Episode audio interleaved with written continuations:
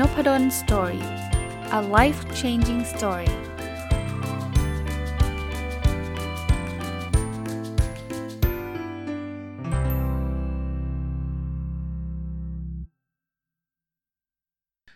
สวัสดีครับ ยินดีต้อนรับเข้าสู่นพดล Story พอดแคสต์นะครับ วันนี้จะเอาหนังสือที่ชื่อว่า Data Thinking ทำธุรกิจให้รุ่งยอดขายพุ่งด้วย Data ที่เขียนโดยคุณนัทพลม่วงธรรมนะครับ หรือคุณหนุ่ยเจ้าของเพจ การตลาดวันละตอนมารีวิวให้ฟังนะก็เกินก่อนว่าหนังสือแนวแนวนี้นะครับของคุณหนุ่ยนะครับ คุณนัทพลเนี่ยนะครับ ก็ผมได้มีโอกาสได้อ่านทั้ง 3 เล่มเลยนะ จริง ๆ เล่มแรกเนี่ยเป็นเล่มที่ผมซื้อมาอ่านเอง หรือไม่ก็เป็นสำนักพิมพ์ส่งมาให้นี่แหละ แต่ว่าอ่านแล้วรู้สึกติดใจว่าเออโอ้โหมันไอเดียดีอะคอนเซปต์ดีนะครับ เล่มแรกก็คือ personalized marketing การตลาดแบบรู้ใจก็เลย ได้มีโอกาสได้รีวิวไปนะปรากฏว่ารีวิวไปเนี่ยคุณนัทพลก็คงไปเห็นนะครับในในในนุบดนสตอรี่เนี่ยนะครับ ก็เลยเขียนแมสเซจเข้ามาพูดคุยกัน แล้วผมก็ได้รับหนังสือเล่มที่ 2 พร้อมลายเซ็นนะครับ Data Driven Marketing การตลาดแบบฉลาดใช้ Data นะแล้วก็เล่มนี้ก็ต้องขอบคุณคุณนัทพลอีกเช่นเดิมนะครับ ก็คุณาส่งมาให้นะครับ คือส่วนตัวผมสอนวิชาที่เกี่ยวข้องกับเกี่ยวข้องกับ Data Analysis อยู่แล้วนะ แต่หนังสือของคุณนัทพลทุกเล่มเลยนะครับ คุณหนุ่ยทุกเล่มเลยเนี่ย จะเรียกว่าเป็นหนังสือที่มี case study มีตัวอย่าง แล้วก็มีบทสรุปมากมายนะรวมทั้งมันสามารถนำไปใช้ได้จริงนะครับ ก็เช่นเดิมนะ ผมเริ่มต้นจากการรีวิวแบบภาพรวม อาจจะไม่ได้เจาะลึกลงไปในรายละเอียดมากนัก อยากให้ท่านลองไปหาหนังสืออ่านกันเองนะครับ แต่ก็จะมีความคิดเห็นหรือข้อคิดอะไรเพิ่มเติมนะครับ อย่างแรกเนี่ยที่ผมชอบเนี่ยคือ คุณนัทพลเริ่มต้นแบบนี้ครับ หนังสือเล่มนี้บอกว่าจริง ๆ Data เนี่ยคุณอย่าไปต้องไปคิดว่าคุณคุณต้องมี Big Data นะ คุณจะต้องมี Data นู่นนี่นั่นเยอะแยะมากมายไม่จำเป็น อย่างแรกที่เราควรทำก็คือเริ่มจาก Data ที่มี ท่านเชื่อไหมว่าหลาย ๆ ครั้งเนี่ยเรามี Data อยู่จำนวนมหาศาล เพียงแต่เรายังไม่ได้เอา Data พวกนั้นเนี่ยไปทำประโยชน์ เอาง่าย ๆ นะครับ ถ้าท่านมีเพจท่านมีบล็อก พวกนี้มันมี Data อยู่แล้ว อาจจะเอาเพจก่อน Facebook Page เนี่ย เข้าไปในแท็บที่ชื่อว่า Insight ถ้าใครทำเพจนะครับ มันจะบอกหมดเลยนะว่าคนเข้ามาอ่านเพจเรามากน้อยแค่ไหน มันมี indicator หรือตัววัดเพียบเลย ช่วงเวลาไหนเป็นคนประเภทไหน ผู้ชายผู้หญิงอออยู่ในประเทศใดอยู่ในจังหวัดใดบอกหมดเลยนะแล้ว Data พวกนี้แทบจะเรียกว่าฟรีนะ เพราะว่าเขาเขาทำมาให้ หรือใครเป็นบล็อกทำบล็อกเนี่ย ถ้าใครทำเนี่ยก็จะทราบนะว่า มันสามารถที่จะเช็ค Data ได้นะว่าจำนวนวิสิเตอร์เข้ามาเท่าไหร่คนอ่านบล็อกมากน้อยแค่ไหน อันนี้ยังไม่ได้พูดถึงวิธีการเก็บ Data ใหม่ ๆ เลยนะ เพราะนั้นเนี่ยจริงๆเนี่ยเราเริ่มจาก Data ที่ง่ายที่สุด คือข้อมูลที่อยู่ในมือนะครับคราวนี้คำว่า data thinking เนี่ย ในหนังสือเล่มนี้เนี่ยเขาดีไซน์ว่ามันเป็นส่วน intercept ส่วนร่วมของคำว่า design thinking กับ data science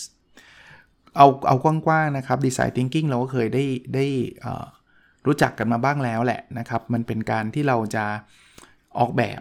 เป็นแนวคิดในการในการออกแบบที่มันเร็วๆแล้วกันนะครับ เริ่มต้นจาก emphasize ก็คือเข้าใจผู้ใช้นะเสร็จแล้วก็ define คือนิยามปัญหานะพอเขาเขาเข้าใจผู้ใช้แล้วก็นิยามปัญหา เสร็จก็ ideate ideate คือออกแบบวิธีการต่างๆนะพอ ideate เสร็จปุ๊บก็สร้างต้นแบบหรือ prototype นะครับ พอต้นแบบเสร็จปุ๊บก็ทดสอบนะแล้วมันก็จะเวนวนลูปแบบนี้ครับ บางทีออกแบบแล้วมันไม่เวิร์กกลับไปใหม่อะไรเงี้ยเต็มไปหมดนะครับคราวนี้คุณหนุ่ยก็เลยเอามาเทียบบอกว่า ถ้าเราจะใช้วิธีการคิดเป็นเป็นแบบ Data เนี่ยนะมันก็เป็น stage คล้ายๆแบบนี้ครับ เริ่มต้นเนี่ย คุณหนุ่ยใช้คำว่าตั้งเป้าหมายหรือ objective เสร็จปุ๊บมีเป้าหมายแล้ว เราจะทำอะไรก็วิเคราะห์นะครับวิเคราะห์เสร็จทำโมเดลขึ้นมา โมเดลก็คือสมมติฐานต่างๆ ที่เราคิดว่ามันจะใช่นะ เสร็จแล้วก็ทำการทดลองว่าไอ้โมเดลที่เราคิดว่าใช่ มัน work ไม่ work ไม่ work ก็กลับไปวิเคราะห์ใหม่ ถ้า work ก็ apply กลับไปนำไปใช้นะครับ เพราะฉะนั้นเนี่ย Data Thinking มันก็เป็นอะไรที่เป็นเป็นทักษะพื้นฐานเลยแหละนะครับ คือมองให้ให้รู้ก่อนว่าปัญหาแบบนี้ต้องใช้ Data แบบไหนมาตอบคำถามแล้วก็ตัดสินใจนะดีกว่าคุณหน่วยใช้คำว่าคิดเองเออเองนะครับ เพราะฉะนั้นเนี่ย คุณจะเริ่มทำ data driven marketing ทำการตลาดที่ใช้ data เนี่ยอย่างแรกคุณต้องมี data thinking ก่อนนะคือต้องตอบคำถามว่าคุณอยากรู้เรื่องอะไร และคำที่ 2คำถามที่ 2 คือ แล้วตอนนี้เรามี data อะไรอยู่บ้างนะครับ ผมชอบ concept ที่สรุปคุณหนุ่ยสรุปไว้นะบอกว่า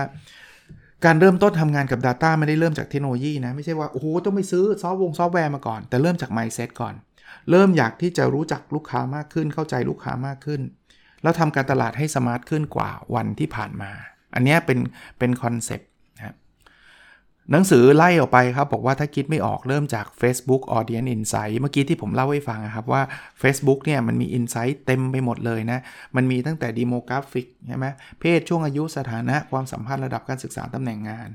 มันพูดถึงจำนวนไลค์ page like ก็บอกว่าจำนวนคนติดตามเรามากน้อยแค่ไหน location ใช่ไหมสถานที่เป็นยังไง หรือ Activity นะเขาติดตามเราผ่านทางไหนทางเดสก์ท็อปทางโมบายทาง iOS Android ผมเคยเข้าไปนะสารภาพนะว่าเคยเข้าไปดูแต่ว่าถามว่าเราแบบโห คือวิเคราะห์ทุกวันหรือเปล่ายังไม่ถึงขนาดนั้น แต่พออ่านหนังสือเล่มนี้แล้วแบบอยากกลับเข้าไปดูใหม่เลยนะฟรีนะครับ ถ้าใครทำเพจเนี่ยไอ้ตรง Insight พวกนี้มันมีให้เราแบบโดยอัตโนมัติอยู่แล้วนะครับ ก็ ทดลองดูได้นะครับ แล้วเพจก็ฟรีนะครับ ถ้าเราไม่ได้ไปบูสต์โพสไม่ได้ไปทำอะไรเนี่ย ก็ concept เหมือนเหมือนที่เมื่อกี้เล่าให้ฟังครับว่าเราเริ่มจาก Data ที่อยู่ใกล้ตัวและพร้อมใช้งานให้มากที่สุดก่อนนะครับ มันจะไม่ใช่เรื่องยากเลยนะครับ คราวนี้คุณหนุ่ยมี framework ให้มามาให้อีกแล้วนะครับ 5 ขั้นตอนการทำงานกับ Data ที่เอาไปประยุกต์ใช้ได้กับทุกงาน ตัวย่อคือ CPVAI นะครับเป็น framework นะ เริ่มต้นจาก collect collect ก็คือการเก็บข้อมูลนั่นเองนะว่าจะเอาข้อมูลมาจากไหนนะครับ P คือ prep data ก็คือการเตรียมข้อมูล คือบางทีข้อมูลมันเข้ามาเนี่ยมันยังใช้ไม่ได้นะ เราต้อง clean มัน เราต้องเตรียมมันนะครับ V คือ visualization ก็คือทำให้ข้อมูลมันกลายเป็นภาพ ถามว่าทำไมมันต้องทำให้กลายเป็นภาพ เพราะว่าภาพมันทำความเข้าใจได้ง่ายกว่าตัวเลขอย่างเดียว ที่สำคัญคือ A นะครับ คือ analyze วิเคราะห์ข้อมูลนะครับ เพราะนั้นเนี่ย มันไม่ใช่แค่มี Data เราต้องเอา Data นะไปวิเคราะห์นะครับ ใครเรียนเรื่อง Data มานะครับสถงสถิติอะไรพวกนี้วิเคราะห์ได้ หรือมันไม่ต้อง advance อะไรมากมายนะแค่เรารู้ว่าลูกค้าเราอยู่กลุ่มไหนแบบไหนก็ได้ อันสุดท้ายคือ I คือ implementation นั่นคือเอาไปใช้งานครับ บางคนชอบวิเคราะห์นะวิเคราะห์เสร็จทิ้งอันนี้อันนี้ไม่ work นะครับสำหรับคนที่เป็น SME เป็นองค์กรเนี่ยจริง ๆ เรามี Data อันหนึ่งที่เรามักจะเก็บอยู่แล้ว คือเซลล์ Data เวลาเราซื้อของเขาเออไม่ใช่เราซื้อของมีคนมาซื้อของกับเราลูกค้าเราเนี่ย เรามักจะให้เขากรอกที่อยู่เพราะอะไรครับเพราะเราต้องส่งต้องนู่นต้องนี่ใช่ไหมจริง ๆ เนี่ย มันมีข้อมูลอยู่เยอะแยะมากมายครับ เอา sales report ตรงนั้นน่ะมาใช้ได้เลยนะ อันนี้ก็เป็นอีกหนึ่งตัวอย่างนะครับว่ามันอาจจะไม่จำเป็นที่จะต้องไปเก็บ Data อะไรใหญ่โตเรามีข้อมูลการขายแล้วนะครับ ไม่ต้องมีซอฟต์แวร์ก็ได้นะ Excel ก็ได้นะครับ copy มาใช้ได้เลยนะครับ เราทำ Shopee นะอ่าผมเล่าให้ฟังนะผมได้รับการติดต่อจาก Shopee มา บอกว่าอาจารย์เห็นมีหนังสือจำหน่าย ซึ่งเอาตรงๆ ผมก็ไม่ได้ คือผมก็จำหน่ายผ่าน c ็ดผ่านอะไร แต่ก็เห็นในเพจ Shopee ก็คงไปเห็นนะอาจารย์สนใจมาเปิดร้านไหม ผมก็เป็นคนชอบลองนะอาแอบโฆษณาให้ด้วยครับนพดลสตอรี่นะครับ แต่ว่าจะมีเฉพาะหนังสือที่ผมมีอยู่ในในในมือผมตอนนี้นะครับ เข้าไปดูได้ในในช้อปปีนะ N O P A D O L apostrophe S แล้วก็ S T O R Y กำลังจะมาบอกหนังสือเล่มนี้บอกว่า s h o p e e Data ก็มีข้อมูลอยู่เยอะเลย อันนี้สารภาพเหมือนกันยังไม่ได้เข้าไปดูแบบลึกมากพอนะ แต่ว่าข้อมูลนี้เป็นข้อมูลที่ดีนะครับว่า มีใครสนใจซื้อเราแบบซื้อแบบช่วงธรรมดาหรือซื้อช่วงที่เขาเป็นเซลล์นะ Shopee เขามีเซลล์มีโปรโมชั่นมีอะไรให้เยอะมากเลย จริง ๆ มีคนมาดูแลด้วยนะ ต้องขอบคุณทาง Shopee นะครับ แต่ว่า ผมก็อย่างที่เรียนอะ่ะผมไม่ได้ active มากนักนะ บางทีก็รู้สึกผิดเหมือนกันที่เขาบอกว่า เขาก็มาบอกอาจารย์โพสต์หน่อยเพราะว่ามันลด 20%ภายในวันนั้นวันนี้เท่านั้นผมถ้าผมไม่ลืมผมก็โพสต์อะถ้าลืมผมก็ไม่ไม่ค่อยได้โพสนะครับ ก็ก็ข้อมูลพวกนี้มันคือเป็น Data เสร็จแล้วเนี่ยมันก็มีเรื่องราวนะหนังสือเล่มนี้ที่ผมชอบอีกอย่างหนึ่งก็คือ มันมีเรื่องราวที่เล่าให้ฟังนะครับอ่าอย่างเรื่องราวเรื่องที่บอกว่าห้าง Target เนี่ย เขารู้เลยว่าเวลาเราซื้อของแบบไหนเนี่ยคนไหนกำลังจะตั้งตั้งครรภ์เขารู้แม้กระทั่งที่ว่า พอดูจาก Data เนี่ยเขาส่งแบบโปสการ์ดไปแสดงความยินดี ซึ่งมันเคยมีเคสนะครับว่าส่งไปเสร็จเนี่ยคุณพ่อเขารับเขาโกรธมากเขาก็เลยมาด่า Target ว่าแบบ เฮ้ย คุณลูกเขาเรียน high school อยู่เลย เรียนมปลายอยู่เลยเนี่ย แล้วคุณมาแบบส่งของแบบมาแสดงความยินดีว่าตั้งครรภ์ได้ยังไง เขาก็โกรธเป็นการดูถูกลบหลู่เขาอะไรเงี้ย ซึ่ง Target ก็ขออภัยนะ แต่วันถัดมา Target ก็โทรไปแบบขอโทษนะนะ manager โทรไปเนี่ยปรากฏว่าพ่อบอกไม่ต้องขอโทษหรอก เพราะว่าลูกตั้งครรภ์จริง ๆ คือ Target รู้ก่อนพ่ออีกลืมพูดไป Target เป็นห้างสรรพสินค้าในประเทศสหรัฐอเมริกานะครับเขาเขา track ได้เจอเลยครับว่า ถ้าเกิดคุณซื้อของแบบนี้แบบนี้แบบนี้เนี่ยคุณตั้งครรภ์แล้วนะครับอารมณ์แบบนี้มันจะมีมากขึ้นเรื่อยๆนะครับ เคสแบบนี้จะมีมากขึ้นเรื่อยๆนะว่า ใครจะเป็นแบบไหน แล้วก็การซื้อของอีกเหมือนกันนะว่า ซื้อของอันนี้มักจะซื้อของอันนี้อยู่อยู่คู่กันนะซื้อเบียร์กับผ้าอ้อมเราเคยได้ยินอยู่เรื่อยๆเนี่ยพวกนี้มันมาจาก Data ทั้งสิ้นนะครับ Data ทั้งสิ้น เหตุผลเพราะอะไร เพราะว่าคนมันมีมักมีพฤติกรรมซ้ำๆอะพฤติกรรมเดิมๆอะหรือเคสที่บอกว่ามีออกแบบบ้านจากจากคนทั้งประเทศอะ่ะคือ คือเขามีเว็บไซต์ให้มาดูว่าชอบบ้านแบบไหนยังไงเงี้ยพอมีคนเข้ามาคลิกกันเต็มไปหมดเนี่ยเขาก็เลยเอาข้อมูลอันนี้คือเว็บของ Ham Hamnet Hamnet H E M N E T เนาะเขาก็เลยเอาแบบไอ้ไอ้แบบบ้านต่างๆเนี่ยมาสร้างบ้านในฝันของคนในประเทศเขานะครับ ซึ่งเป็นคนสวีเดนนะครับเขาบอกมีการคลิก 200 ล้านครั้งเอา Data พวกนั้นเนี่ยมาสร้างบ้านในฝัน คอนเซปต์แบบนี้เราเราเราเราจะเห็นว่ามัน มันเกิดขึ้นได้แล้วจริง ๆ เดี๋ยวนี้เนี่ยธุรกรรมมันออนไลน์ซะเยอะเนาะไนกี้ก็ใช้นะใช้ Data จากเว็บมาปรับหน้าร้านใหม่ให้ตรงใจกับลูกค้านะครับ ต่อยอดไนกี้นะ แม้กระทั่งเอาข้อมูลมาทำรองเท้าก็มีนะครับ ให้มันเหมาะสม ผมจำได้ว่าเล่มก่อนๆเนี่ยหรือหรือเล่มไหนสักเล่มเนี่ยนะครับ พี่เขาบอกว่าวิ่งที่นักวิ่งที่ลอนดอนกับนักวิ่งที่นิวยอร์กเนี่ย รองเท้าเขาไม่เหมือนกันนะ เพราะว่า Data เขาเก็บเขารู้ไงว่านิวยอร์กวิ่งแบบนี้ลอนดอนวิ่งแบบนี้นะครับ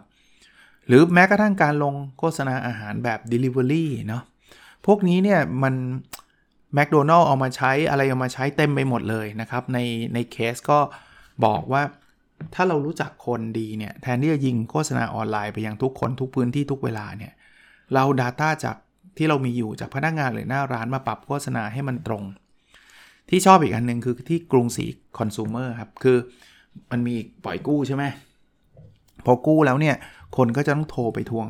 บางทีคนก็ไม่ยอมจ่ายเงิน ก็จะมีพนักงานโทรไปทวงนะว่าเลย deadline แล้วอะไรเงี้ย ซึ่งปรากฏว่าโทรไปส่วนใหญ่ก็ไม่รับมั่ง โทรไม่ติดบ้างนู่นนี่นั่น แล้วก็ดันมีกฎหมายว่าไม่ให้โทรทวงเกินวันละหนึ่งครั้ง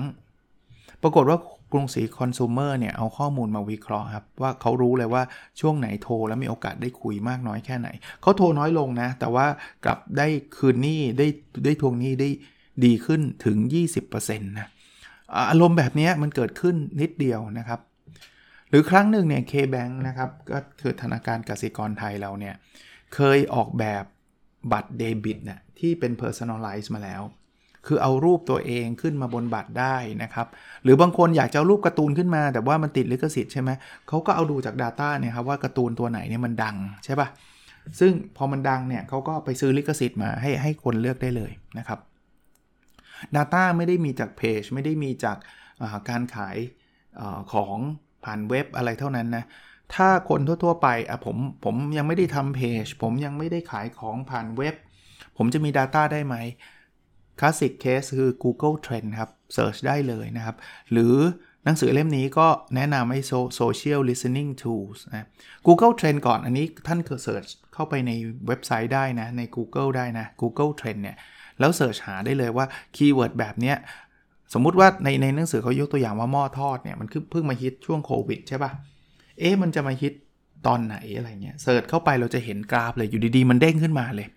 ซึ่งคุณหนุ่ยก็ทำการบ้านต่อว่า เอ๊ะ มันเด้งมาเพราะอะไร ก็เลยใช้ไอ้ social listening tool ถ้ายังจำได้นะครับ n o b l e Story เนี่ยผมเข้าใจว่าผมเคยเล่าเรื่อง social listening ไปบ้างแล้วด้วยนะ แต่เล่าให้ฟังใหม่ social listening เนี่ยมันคือประมาณว่าผมอยากรู้ว่า n o b l e Story เนี่ยมีใครพูดถึงบ้าง ปัจจุบันผมทำไง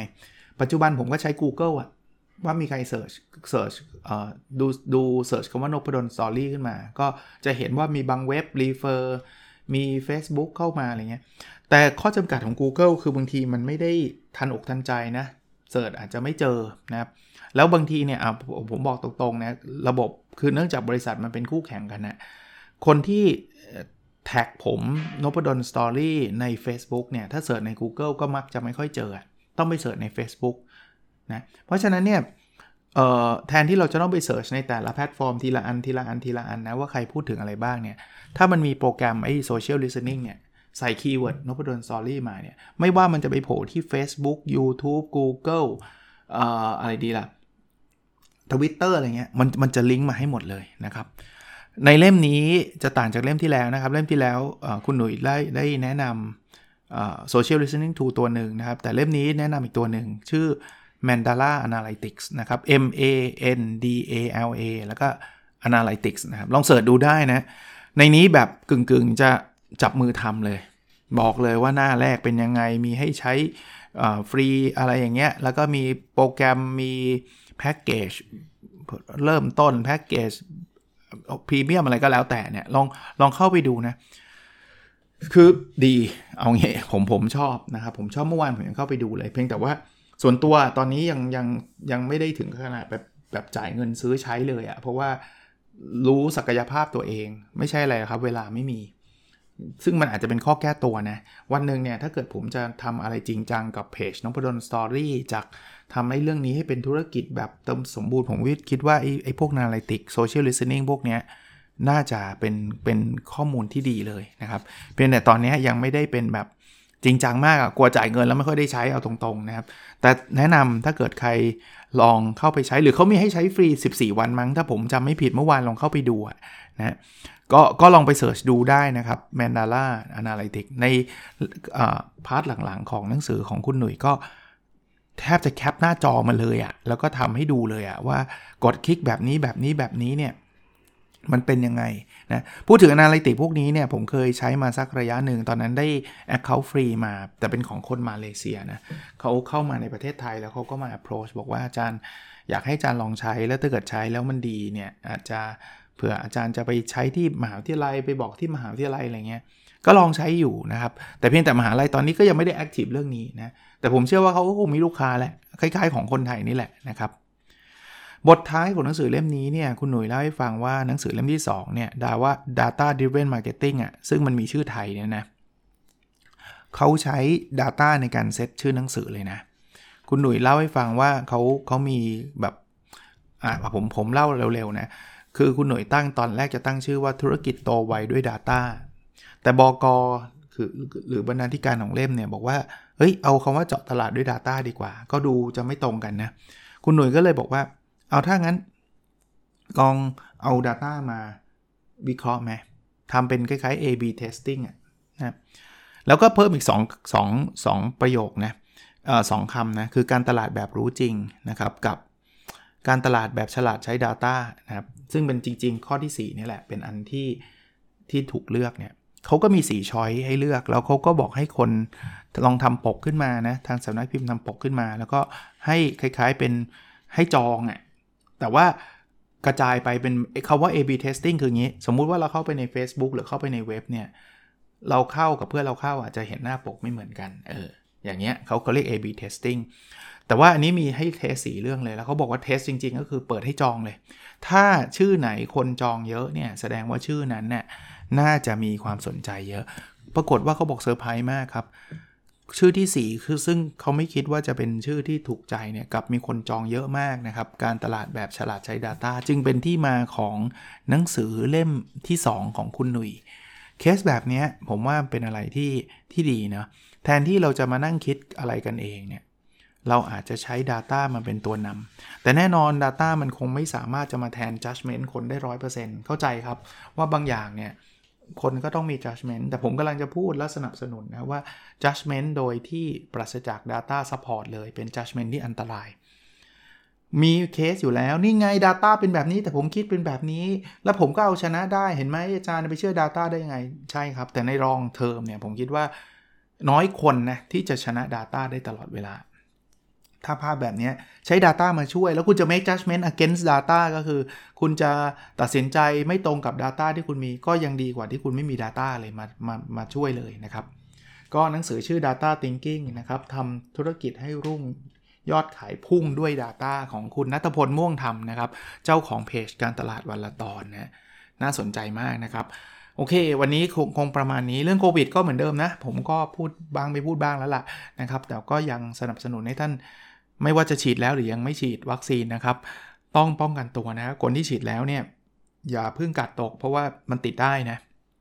แล้วถึงแม้จะไม่มีอาการหนักมันก็แพร่ได้นะครับ ก็ต้องสงสารคนที่ยังไม่ฉีดด้วยนะครับ เพราะว่าเราแพร่เนี่ยเราไม่รู้เราแพร่ให้ใครบ้างนะ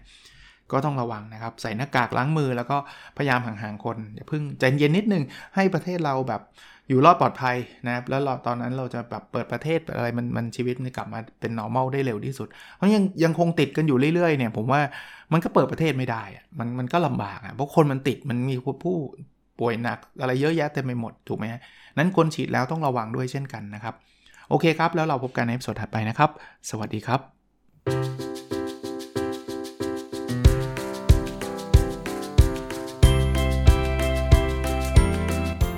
n o p a d o n Story